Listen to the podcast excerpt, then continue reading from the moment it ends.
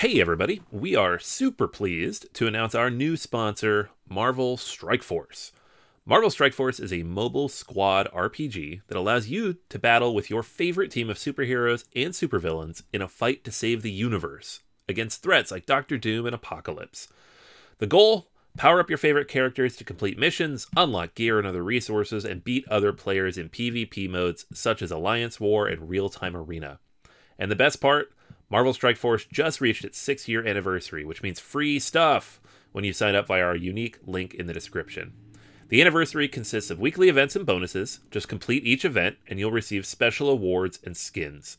Make sure to log in each day and every week to take advantage of all the new characters that are being released specifically for this event. This will be Marvel Strike Force's most generous event to date, so don't miss out. If we have received a unique promo code for every new user, please follow our link in the description and use the promo code MAXPOOL, M-A-X-P-O-O-L. Again, anybody uses that code, it is unique for all new users. Check it out. Once again, thank you so much to Marvel Strike Force for sponsoring this episode. Everybody in your crew identifies as either Big Mac Burger, McNuggets, or McCrispy Sandwich. But you're the Filet-O-Fish Sandwich all day. That crispy fish, that savory tartar sauce, that melty cheese, that pillowy bun. Yeah, you get it. Every time. And if you love the Filet-O-Fish, right now you can catch two of the classics you love for just $6. Limited time only. Price and participation may vary. Cannot be combined with any other offer. Single item at regular price. Ba-da-ba-ba-ba.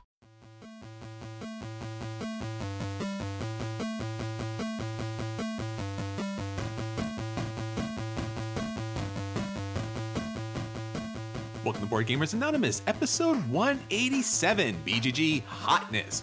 We'd like to thank Cindy, our brand new Patreon backer, for helping us bring you a brand new episode.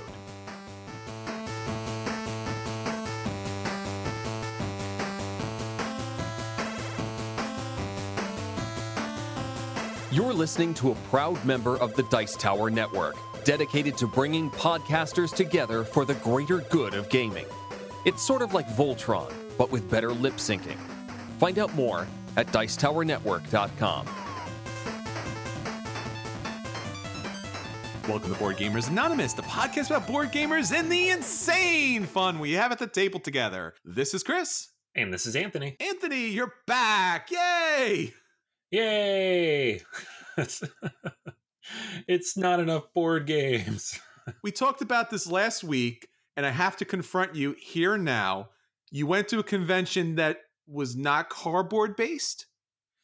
Yeah, it was all digital, actually. It was digital marketing. So by definition, the opposite of cardboard. Oh my God, you're a traitor to the cardboard revolution. Yeah, there was no signs even. Everything was digital. It was LCDs everywhere. It was a lot of fun. I was up in Boston.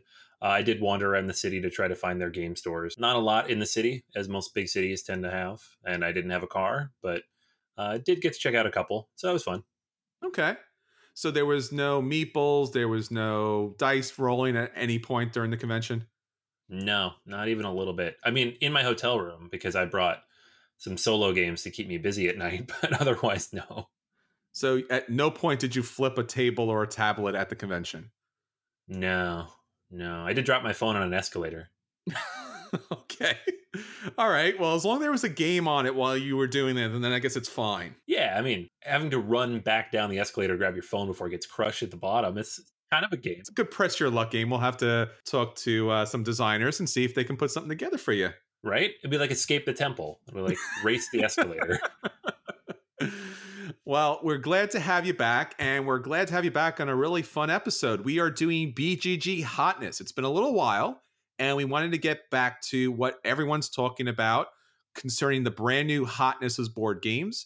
Obviously, Gen Con is cooled down. Essen is heating up. So we'll definitely see some games there. And everyone's still getting those games from Gen Con at the table. So a lot of really fun stuff. Kickstarters are coming in. A lot of different things are happening. So we're going to be talking about all the games you should keep an eye out for. So a lot of good stuff there. So before we get into all of that kind of fun stuff, let's talk about what you are all talking about. So Anthony, what's our question of the week? I asked everybody, what other games or game franchises would you like to see mashed together? So what kind of games would you like people to make with random IPs smashed together? And just for the sake of argument, I'm going to say no Munchkin, because we're good there. We got kind enough. Of a given. Yeah, it's in everything, so no more Munchkin. Kyle says Sushi Go and Pandemic Legacy. He does not elaborate, so I don't know what that would look like. Chris mentions Terraforming Mars and Defenders of the Realm.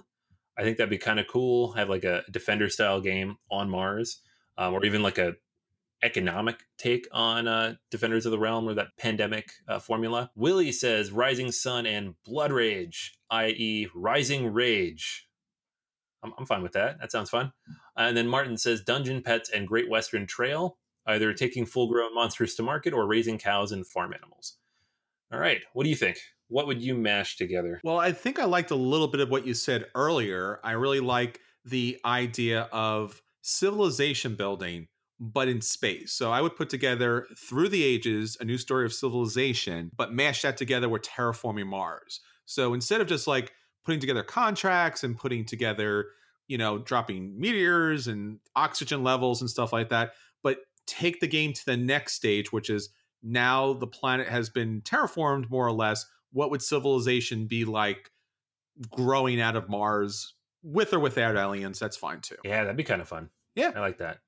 Really matching anything economic into these themes that are generally more Ameritrash would be kind of cool, because there's games where I love the theme. Like, give me a Star Wars Euro, like just a legit cube Euro about Star Wars. Buy that in a minute. But you don't see a lot of that.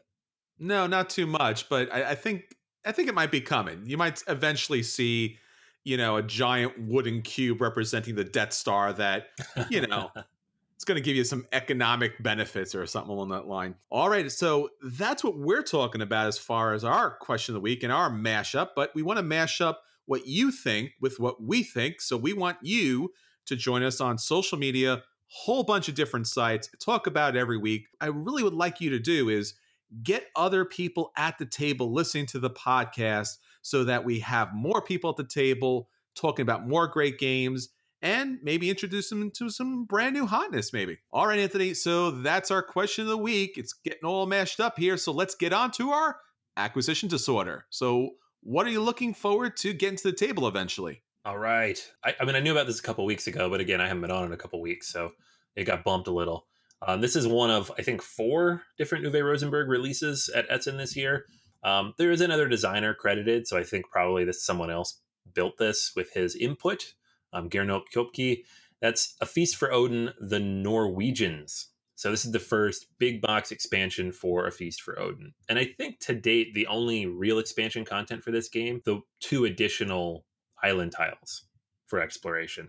This is an actual big box expansion, lots of stuff in there, and a couple things that I feel like might fix a few of the issues that I know people have. So the first thing, you have 4 new islands, double-sided, so lots of new stuff, lots of new places to visit.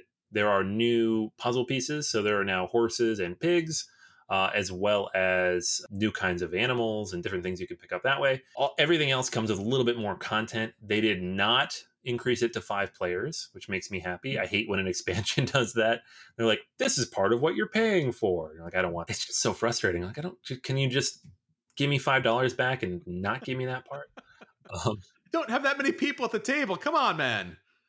Right? Yeah. That's what I'm saying. There's a lot of good stuff here. There's a new 5th row to make better actions with that last Viking. There's some new pieces.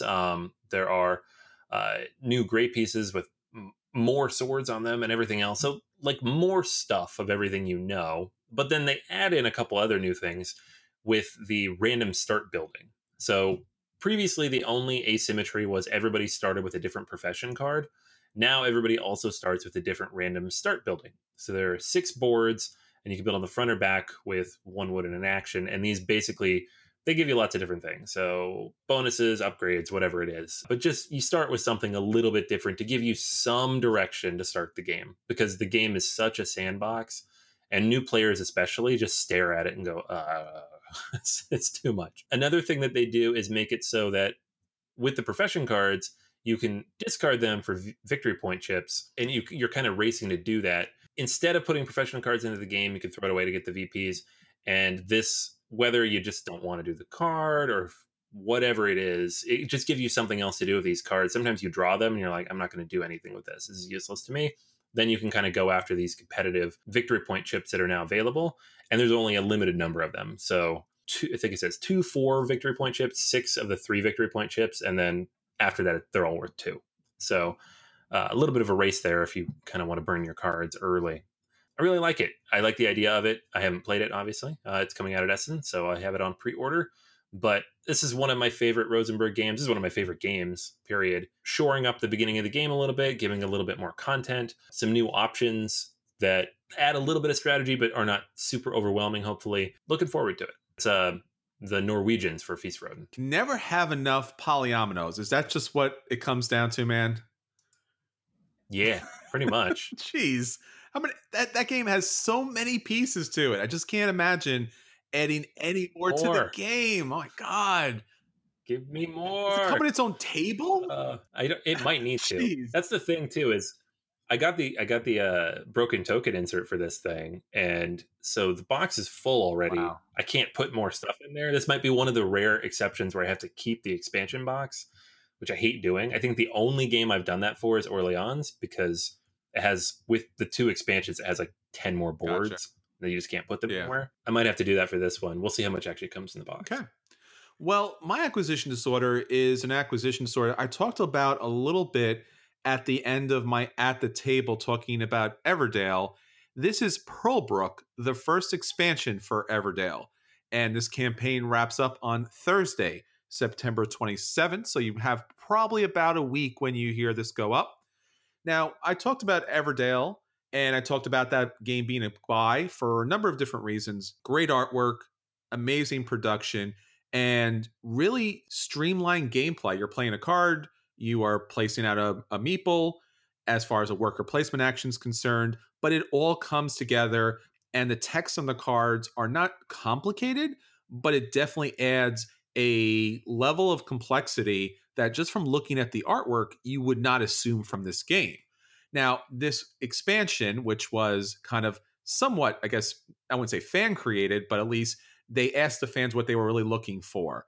And they said they wanted, you know, a river faction here and added a little river here. So basically what you're looking here is an additional board that kind of adds on to your already kind of magnificent little game area. And it's adding pearls to the game as a resource. So these little flattened pearls that add to the game. And now you're going to have these frog ambassadors, which is, once again, just more meeples in the game. 3D pieces that are going to kind of like upscale the game once again. Otter critters, which are probably my little favorite creature out there. Once again, very good artwork as far as eliciting that very whimsical theme.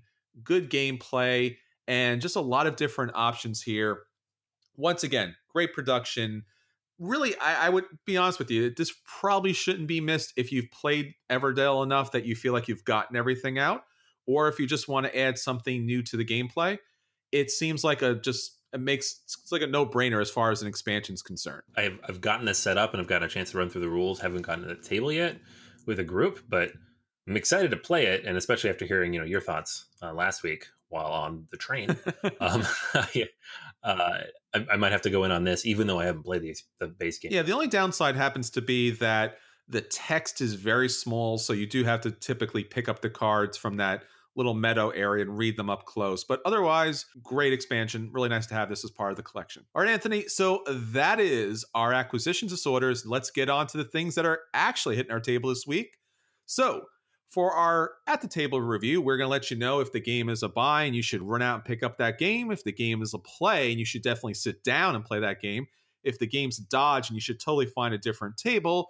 Or if the game's a dreaded burn and you just avoid that game at all costs. So, Anthony, what did you get to the table this week? All right, this is a game that when I first heard about it, I thought it was extremely cute, but I didn't necessarily know if it'd be a good fit in my house. But I'm glad that I gave it a shot anyways, because it was a huge hit with my kids, and that's My Little Scythe. So just a little backstory on this in case you haven't heard of this game. This is originally a fan-produced variant for Scythe. It was created by Hobie Chow and his daughter, Vienna Chow, and it is they took My Little Pony pieces and they made a kid's version of Scythe that is legitimately good for 6, 7, 8 years old. That you can go on BGG, you can see the photos of their prototypes, and it's really cute. You got the little My Little Pony figures running around collecting apples. And it was actually so popular, it won the BGG Best Print and Play Award last year. So this was a very popular fan-created print and play game, so much so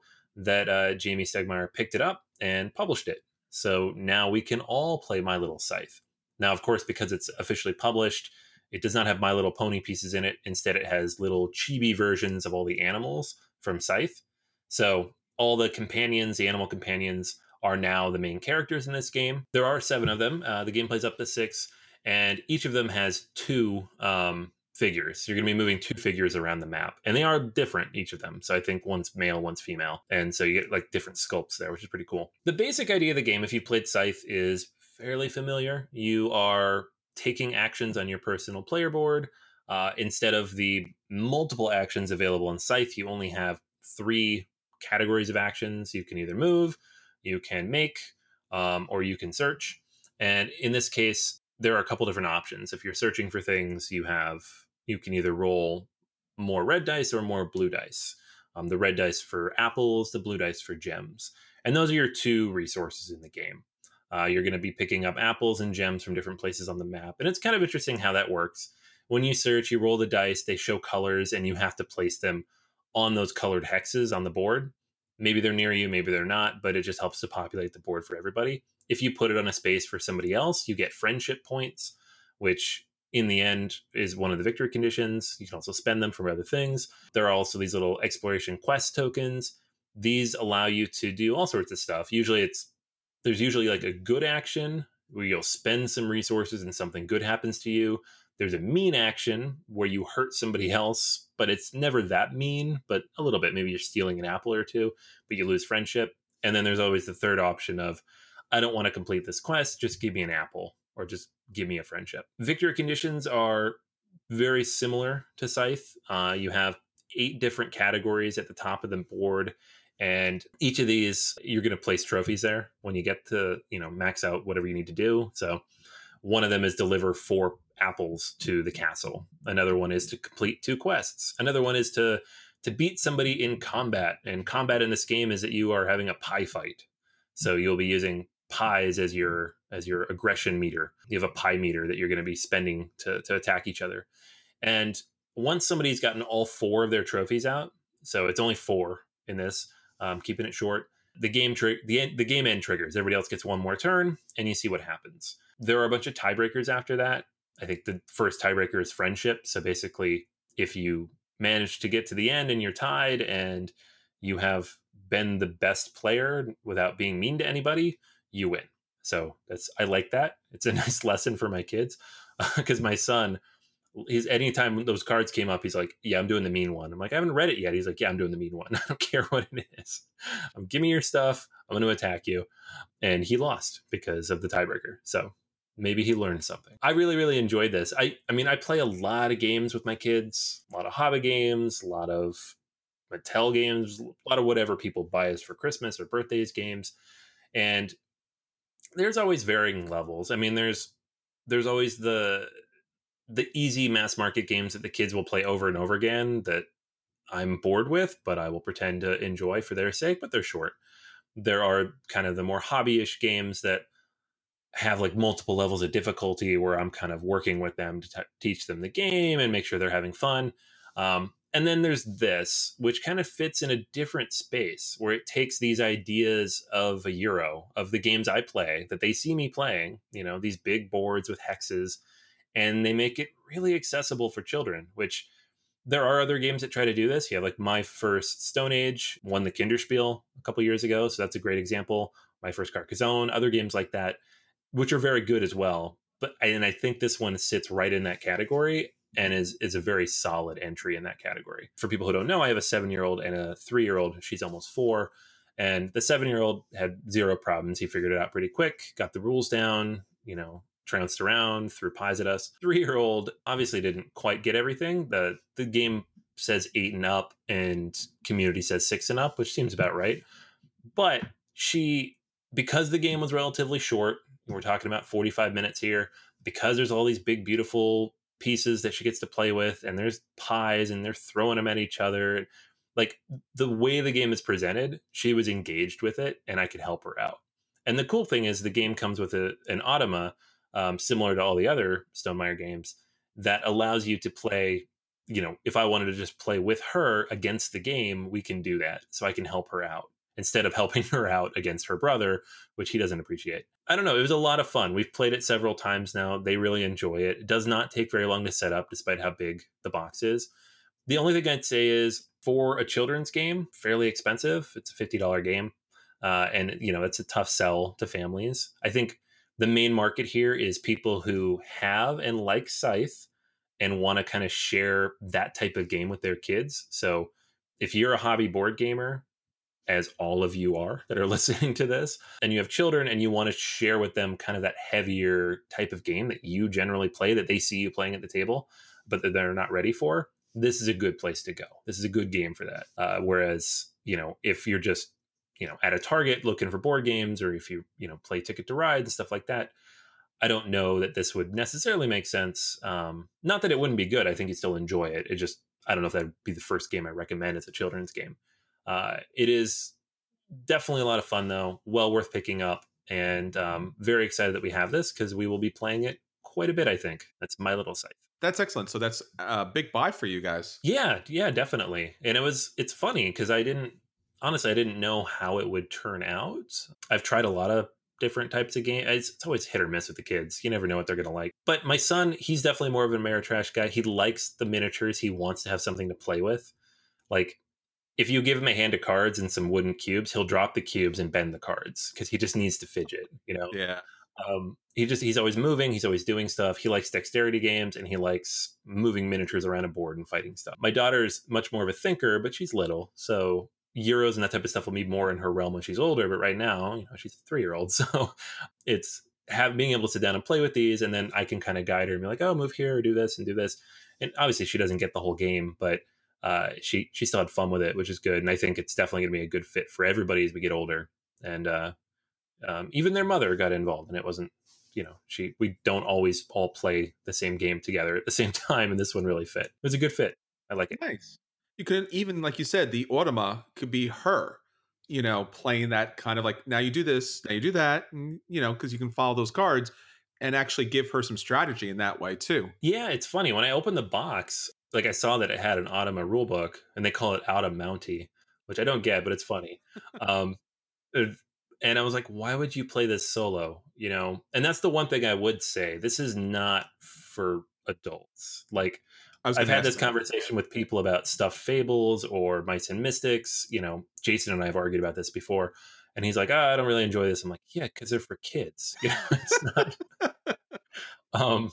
And I would play mice and mystics with other adults because I just kind of like that kind of storytelling thing, but they are kids games. So this is even more down that line. Like, I could see somebody looking at this, seeing, you know, a $50 game box on the shelf and all these cute little creatures, and be like, oh, cool, you know, it's a version of Scythe.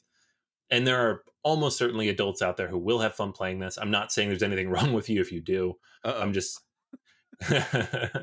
all I'm saying is it's clearly designed for kids, and if you are bored by it or don't enjoy it, it's not the game's fault. I think it's just a children's game. So I'm talking about this game through the filter of, I'm an adult who has to play a lot of games with my children, and I actually enjoy playing this one with them. I enjoy playing a lot of games with them, but this one in particular, I had a lot of fun. Excellent.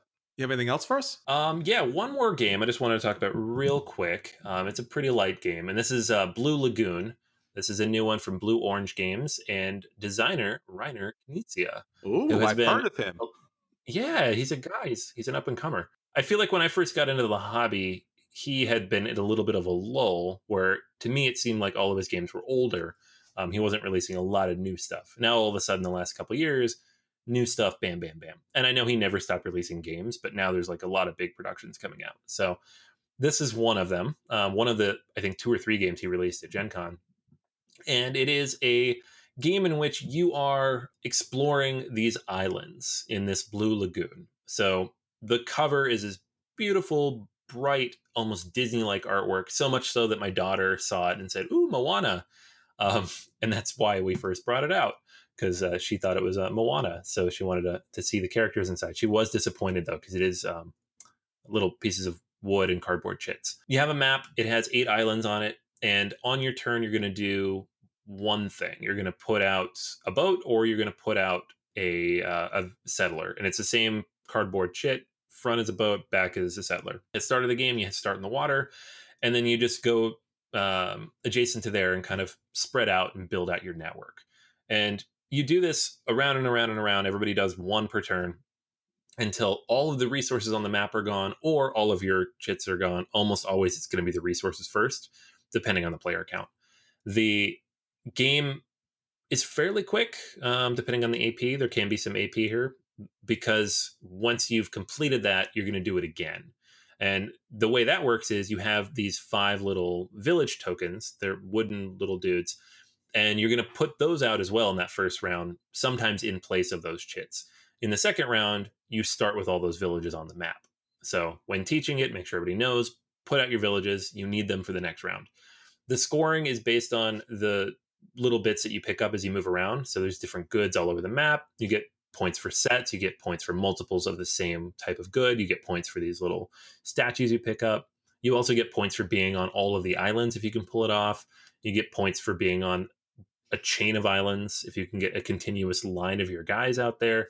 So lots of different things you can do to gain points. It looks like a lot of things. It looks abstract-y, and then you feel like it's a little bit of area control, and then there's some set collection in there. In the end, I would describe this as an abstract game. You are closing off areas, trying to control it, kind of like Go almost, but like much, much, much simpler than that. A lot of the game comes down to strategically positioning yourself early on so that you can always grab a resource before someone else can get to it. So, you'll put a guy next to the resource when another guy is 2 spaces away. So if they try to go for it, you just take it the next turn.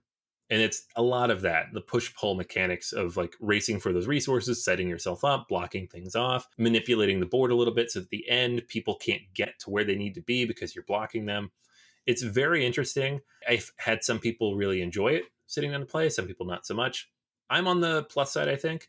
It is not, I think he has other games that have similar styles and mechanics that I enjoyed more. Through the Desert is a game that I really, really enjoyed, and I'm glad that it finally got back out. This game, it's not exactly like Through the Desert, but it has kind of a similar, almost light, abstract Go feel to it.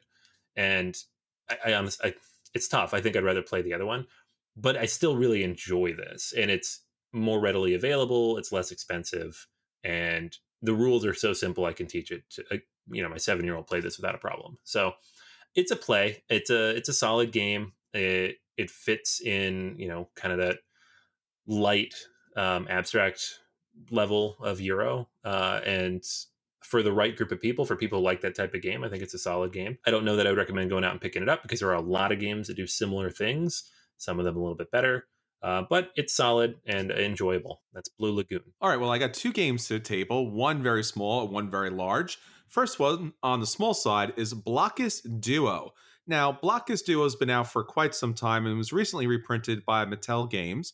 And basically what you're looking at is a small box game in which you can play Blokus for 2 players. Now, if by chance you haven't played Blokus before, I gotta say something. For a guy that's typically not an abstract fan, this is really an abstract that I like a lot. Blokus, typically, at least the larger format, is usually a 4-player game, but this is a 2-player game. And basically you have black pieces, you have white pieces, think kind of like chess, but you're going to have these like Tetris-like pieces of plastic, all different shapes. And the object of the game is to get all of your pieces, or as many of your pieces out as you can, before the other player does. So if the other player can't place another piece on the board and you can still continue to go, you'd win the game. So basically you take these oddly shaped little Tetris pieces, you place them on this grid board, and then when it comes around to your turn again, you'll take another one of these pieces and you have to place it on the edge. So everything is like angle to angle, edge to edge. So not on a flat edge, not on a long edge. So basically you are taking up the whole entire space rather quickly and you're trying to maximize the number of pieces and the largeness of the pieces that you're putting on the board. So as I said, whoever gets the most pieces out there wins the game. Blokus, I played in a lot of different formats, 3D versions, 2D versions. This is really a great game for two players. It's very intense. It's a lot of fun, and it's a buy. Now, on the bigger side, I also got a chance to play a game that is out of print, thanks to our friend Dave, and that is a Richard Breeze classic called Reef Encounter, which came out in 2004. Now, this game is definitely on the heavy side. It's coming very close, I would say about 3.7 or so on BGG. And basically what you're looking at here is you're looking at an economic game that has a coral reef theme kind of pasted all over it. And it really does kind of give you the sense of this aquatic theme in which you're building up your coral reef, you're taking pieces away of that reef or eating other pieces of reef from other players in order to, I guess, manage your coral reef, or I guess if you want to think abstractly, manage the market. So there aren't a lot of different actions here, but basically what they come down to is you'll have these different pieces, these little kind of square chits. You'll have a certain number of boards based upon the players that are out there. Everyone's sharing these boards in the middle of the table. And you are going to place out a number of these different tiles based upon the color. Now, if you want to place these tiles out, you have to have one of these little cylinders that's going to allow you to place that particular color out. So throughout the game, you'll have an opportunity to go up to the main board, pick one of these types of cubes, and along that with this activation cube, you can pick up these tiles. So the tiles are typically all different colors. So throughout the game, you are trying to manage what activation color cubes you want with trying to get the right color of tiles as well. As you put those cubes out on the boards, they'll kind of build up. Once they build up to a point where they really spread out, ideally you're going to put your little shrimp out there. Now, the shrimp is really good because he protects the coral, at least, somewhat. So he protects at least 5 different squares of your coral reef. And at some point when your coral reef has grown large enough, you can now recall it, or basically you're going to have your parrotfish come in there and eat it. Anything beyond a certain tile count is going to go to your victory point kind of holding spot. So it's trying to manage the growth, trying to eat the other pieces of coral from the different colors. And I should mention that you can only eat the colors based upon what this little market area is showing you. So it might show you that, for example, that orange can eat yellow. But throughout the game, players will have the opportunity to flip that, and now yellow can eat orange. Now, this is important not just as far as picking up additional coral pieces, because coral pieces do a lot of things for you in the game in order to allow you to move pieces in the game and kind of activate certain pieces. But at the end of the game, you're going to count up all of the different color chits that you have, look at the market itself, see what's strongest. So that's going to score you more victory points. So once certain things are locked down because people paid pieces of coral to lock that certain color down, then the game gets really tight. Now you know that black is very strong and yellow is very strong. So everyone starts growing a black or yellow coral reef and starts collecting that. So there's jockeying for position throughout the game. So as I said, it is a really interesting dynamic kind of market economic game, and yet at the same time the coral theme is kind of really well done here. I don't know how much more they could possibly do this, but they did a really decent job, and I was pretty surprised. Richard Breeze is pretty much well known for his Keyflower games, and this is an oldie but a goodie that I hope someday gets a reprint. So I'm going to give this game a buy. I think that was a fantastic game. Yeah, I don't know if I've actually played any of his games. Wow, you haven't played Keyflower? No. It's just one of those games that, cult of the new and everything. Sure. Yeah. Just doesn't hit the table. Yeah, Keyflower has a pretty big following, and it's a really interesting game because you're using meeples kind of as an auction system, and then when you build up your own tiles, people can use them. So it really kind of, it kind of takes Euro games and flips it on its head. Yeah, and I definitely have to check it out. All right, so that's Reef Encounter. All right, so that's everything that's been hitting our table this week. Let's get on to our feature review. So for our feature review this week, we are talking about the hottest on BGG, the games that everyone's talking about and the games that hopefully you'll be talking about at the table. So Anthony's going to jump in, let us know what's going on with BGG, what games are hot, what games are people are talking about. So Anthony, what's actually happening on BGG? All right, guys. So usually I start this at the top. This time I'm going to start at the bottom, at least of the 15 we run through. And we'll work our way up to the hottest game as of today, the day we're recording this, September 13th. So the first game on the list here is, it's an interesting one. A lot of people are very excited about it, and it's making a lot of money on Kickstarter. It is Nanty Narking. It is a Victorian board game set in the world of like Dickens and Doyle, has a lot of literary figures in it. I'm actually legitimately very excited about this game because of the theme alone. As a one-time English major. The other reason people are excited is it's a reimplementation of Discworld Ankh Morpork, which has been out of print forever and impossible to find, and is the most popular of those Discworld games, which are very popular as the based on the book series by Terry Pratchett. So this one's on Kickstarter right now. It should be up for a little bit longer. The next one on the list here is Walls of York. This is a new game from Cranio Creations by Emiliano Venturini, and it is a city-building puzzle game. So the map looks like a spreadsheet, and you're going to be building various types of walls and everything, trying to close in different locations on this map as you're building the Walls of York. So it looks very interesting. Cranio's been putting out some good stuff lately, so well worth checking out that one, I think, as it comes out at Essen. Next one up here is Shadows Amsterdam. This is a new game from Libelud and Matthew Albert. And again, this one's coming out at Essen, so hence the hotness. It's hard to tell exactly what this game is, but it's a deduction game with real-time elements to it. The weight is listed as extremely low, but I think it's one of those types of games where that's not really the point. Artwork looks fantastic. It's very pretty, really pops. And anytime you have a 20-minute kind of real-time deduction game, there's going to be a big audience for that. So that is the hotness on that one. Next one up there is Scythe, because of course, we've been talking about Scythe. We talked about My Little Scythe today. We talked about Rise of Fenris 2 weeks ago. This game is hot, will remain so, and probably won't cool down for a little while until there hasn't been any new content for it for a bit. Next up is Western Legends. This is an open world sandbox game set in the Wild West. This was on Kickstarter about a year ago from Colossal Games. It is shipping. We saw it at Gen Con. They had copies they were selling there.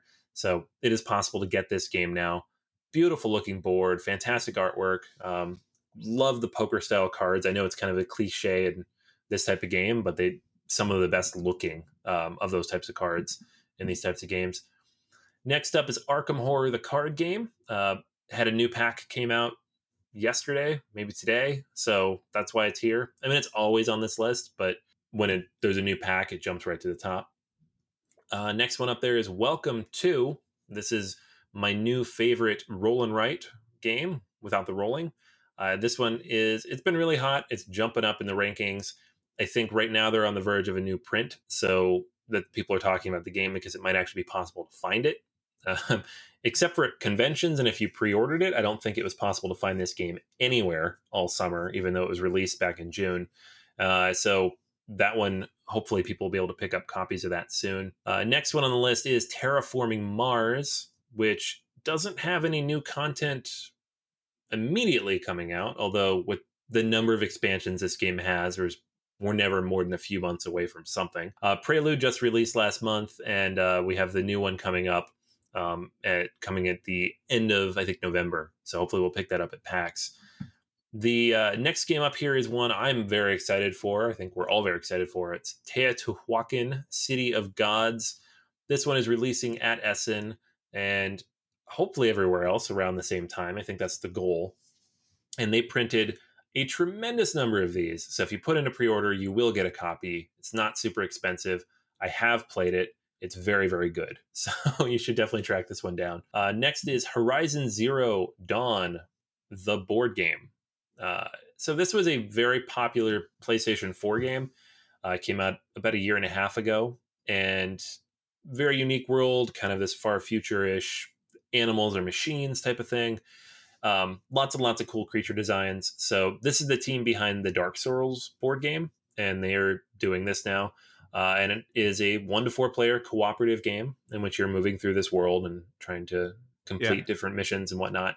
I think the main draw of this is either A, you like the IP, or B, you really like the creature and art design, similar to really any of these board games based on video games. So if you like Horizon Zero Dawn, if you've played Dark Souls, the board game, and didn't mind it, this is definitely something we're checking out.